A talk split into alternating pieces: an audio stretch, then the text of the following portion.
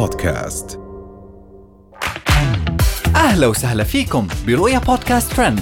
كل إشي بتحتاجوا تعرفوه عن آخر أخبار النجوم والمشاهير وأهم ترند صدر لهذا الأسبوع. سائق أوبر في السعودية يطرد فتاة من سيارته. هند القحطاني تهاجم الفاشينيستات وتعلق على ملابسهم الجريئة في رمضان. فجر السعيد تصفع شجون الهاجري كف وتبرر أسبابها. وأخيرا هيا الشعيبي ترد على رفض إلهام الفضالة مصالحتها على الهواء مباشرة. هاجمت هند القحطاني فاشينيستات السوشيال ميديا في السعودية بعد انتقادهم الدائم لها وجراءتها إنهم نهجوا نهجها، خاصة بعد ظهورهم مؤخرا بدون حجاب ونقاب، وارتدائهم لملابس جريئة، الأمر اللي خلى متابعينها الربط إنها بتقصد بدور الابراهيم بعد ما خلعت حجابها. وردت بعدها هند القحطاني انه ظهورها اللي اعتبره البعض مستفز لأنه جريء وغير ساتر، هي تعتبرها قلابية من قلابيات رمضان، وهو من ضمن التحضيرات الخاصة فيها لإطلالاتها الرمضانية. من جهة أخرى أثار الجدل سائق أوبر في السعودية بعد ما نشر فيديو وهو بيشرح موقف حصل مع أحد زبوناته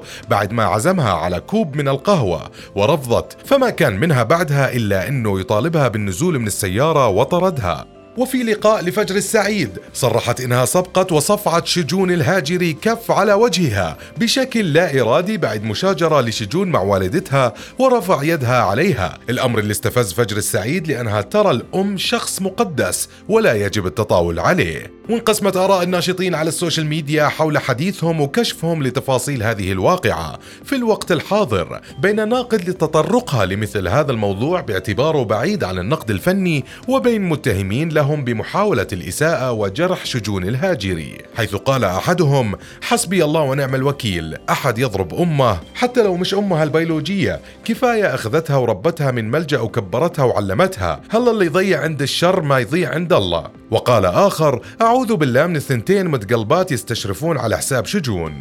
وأخيرا ردت هيا الشعيبي على إلهام الفضالة بعد رفضها المصالحة على الهواء مباشرة. في لقاء تلفزيوني أخير لها وكان ردها في فيديو ظهرت فيه على سناب شات وقالت أنا لا طلبت صلح ولا طلبت من أحد شيء.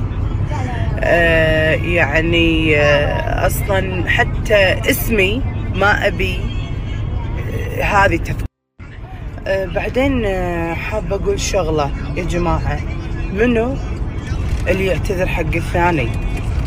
منو؟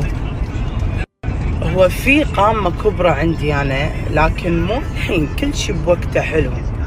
كل شي بوقته حلو لأن الدنيا رمضان. هذه الشغلة وبعدين يعني آه من طق الباب سمع الجواب. إحنا قاعدين ساكتين ويا ريلي حبيبي وعيالي. أسرتنا ومجتمعين مرتاحين لا تطقون علينا الباب. لا تطقون علينا الباب. خلاص رافعين علينا قضايا وماشيين فيها وأنا للحين ولا قضية. إنزين فخليكم على قضاياكم. وإحنا في بلد قانون بلد منصف بلد حق. ودافعت الشعيبي أيضا عن الفنانة هدى حسين اللي اعتبر الجميع إلهام الفضالة وزوجها أساءوا لها بعد ما تجاهلوا ذكر اسمها بين أسماء أفضل النجمات العرب. وبرر الفنان شهاب الجوهر عدم ذكره لاسم هدى حسين إنه السؤال كان متعلق بالفنانات الكويتيات وكون الفنانة هدى حسين عراقية الأصل لم يتم ذكر اسمها واللي اعتبره الجمهور رد مرفوض. كون الفنانة هدى حسين محسوبة على الفن الكويتي. وهاي كانت كل أخبارنا لليوم. بنشوفكم الحلقة الجاي.